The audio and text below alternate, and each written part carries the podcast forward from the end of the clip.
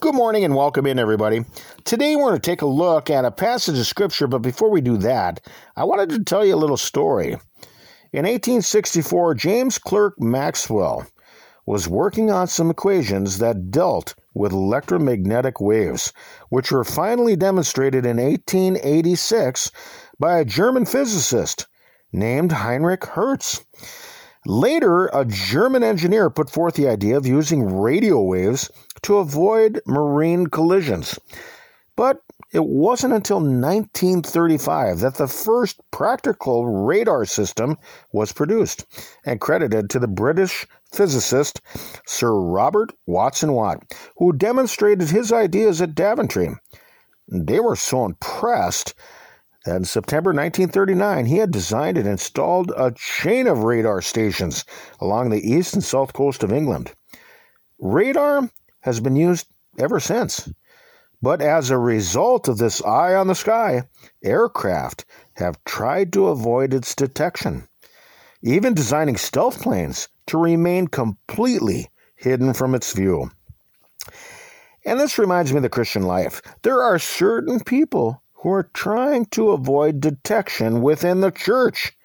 They move quietly and without any sudden movements, kind of like a wolf who is stalking their prey. They attempt to privily lead people astray from biblical truth while keeping themselves unnoticed and under the radar. Jude chapter 1, verse 3 through 5 says, Beloved, when I gave all diligence to write unto you of the common salvation, it was needful for me to write unto you and exhort you that ye should earnestly contend for the faith which was once delivered unto the saints.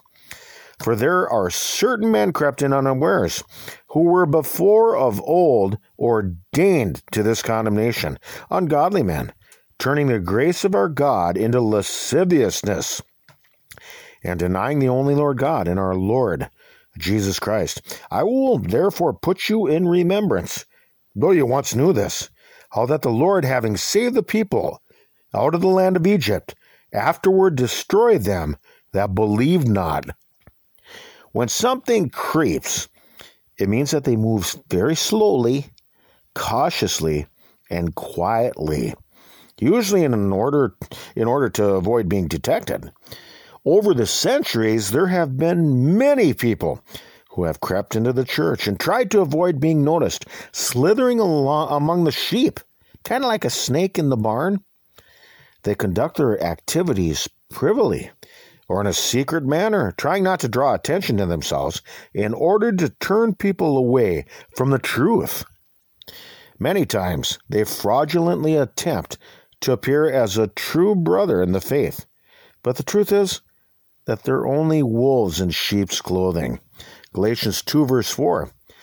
And that because of false brethren, unawares brought in, who came in privily to spy out our liberty which we have in Christ Jesus, that they might bring us into bondage. 2 Peter 2, verse 1 through 3 But there were false prophets also among the people, even as there shall be false teachers among you, who privily shall bring in damnable heresies, even denying the Lord that bought them, and bring upon themselves swift destruction. And many shall follow their pernicious ways, by reason of whom the way of truth shall be evil spoken of and through covetousness shall they with feigned words make merchandise of you, whose judgment now of a long time lingereth not, and their damnation slumbereth not. These same kinds of people slithered in as Jesus was preaching, feigning themselves to be just men. Luke 20, verse 20 says, And they watched him and sent forth spies, which should feign themselves just men, that they might take hold of his words that so they might deliver him under the power and authority of the governor. These same people have a form of godliness, even claiming to be a Christian, but they deny the power of a spirit filled life. They truly are false brethren and are not serving Christ. They are serving the God of this world, choosing to live in wickedness and privily attempting to get others to do the same with them. Now, right now in our present time. Many places even ordain them, which truly is a fulfillment of Scripture from our study passage. where it says they they are ordained to this condemnation. They're really not brothers in the faith. They are kindred of the wicked one. Just as he led Eve astray in Eden, he continues to lead women astray today. Women who are so filled up with sins that they can no longer differentiate between what's right and what's wrong. They're so far away from biblical truth that the devil ensnares them in his grasp, and they don't even care. Look at uh, 2 Timothy chapter 3, verses 5 through 6 says this Having a form of godliness, but denying the power thereof. From such turn away, for of this sort are they which creep into houses and lead captive silly women, laden with sins, led away with diverse lusts. These are the creepers, quietly making the attempt to turn others away from the teachings of Christ and then leading them into sin. They actually get a kick out of it, but damnation is where they're headed. The devil's time is short, and then he's going to reap his reward. After all, he's earned it, and is certainly worthy of eternal damnation. Romans 1 verse 32 says, Who knowing the judgment of God, that they which commit such things are worthy of death, not only do the same, but have pleasure in them that do them. Look around at the day and age that we live in right now.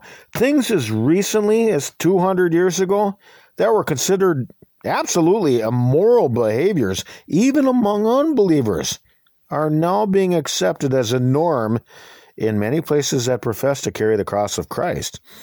People's consciences have been hammered into moral numbness by these creepers.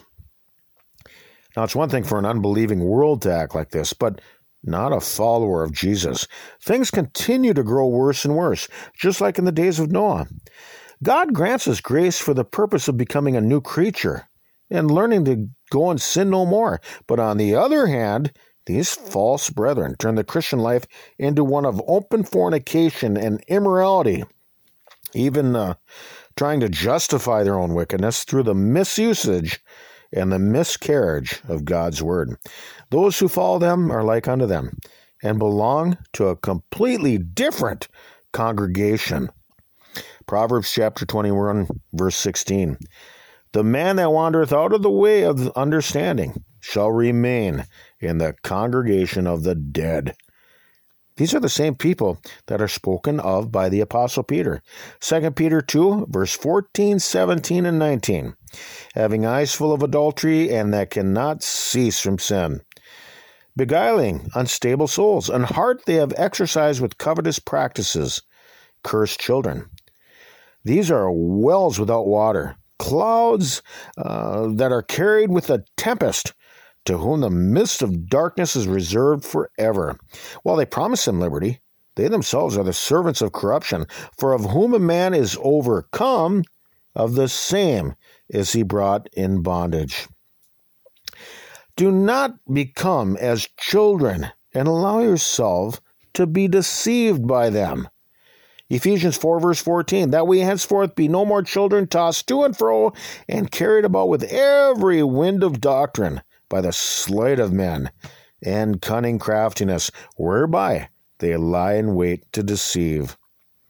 So make sure that you watch closely, keeping a keen eye out for the creepers who will always attempt to slither in undetected and under the radar.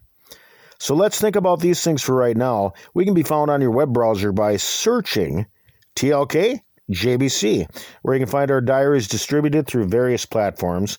We are not associated nor affiliated with any other religious groups. You can get our entire podcast feeds directly, along with transcripts at tlkjbc.com. Or I suppose that you could find us somewhere up here in the great northern Minnesota woods. Peace to you all. And Lord willing, we'll talk with you some more tomorrow. Till then, bye bye, everybody.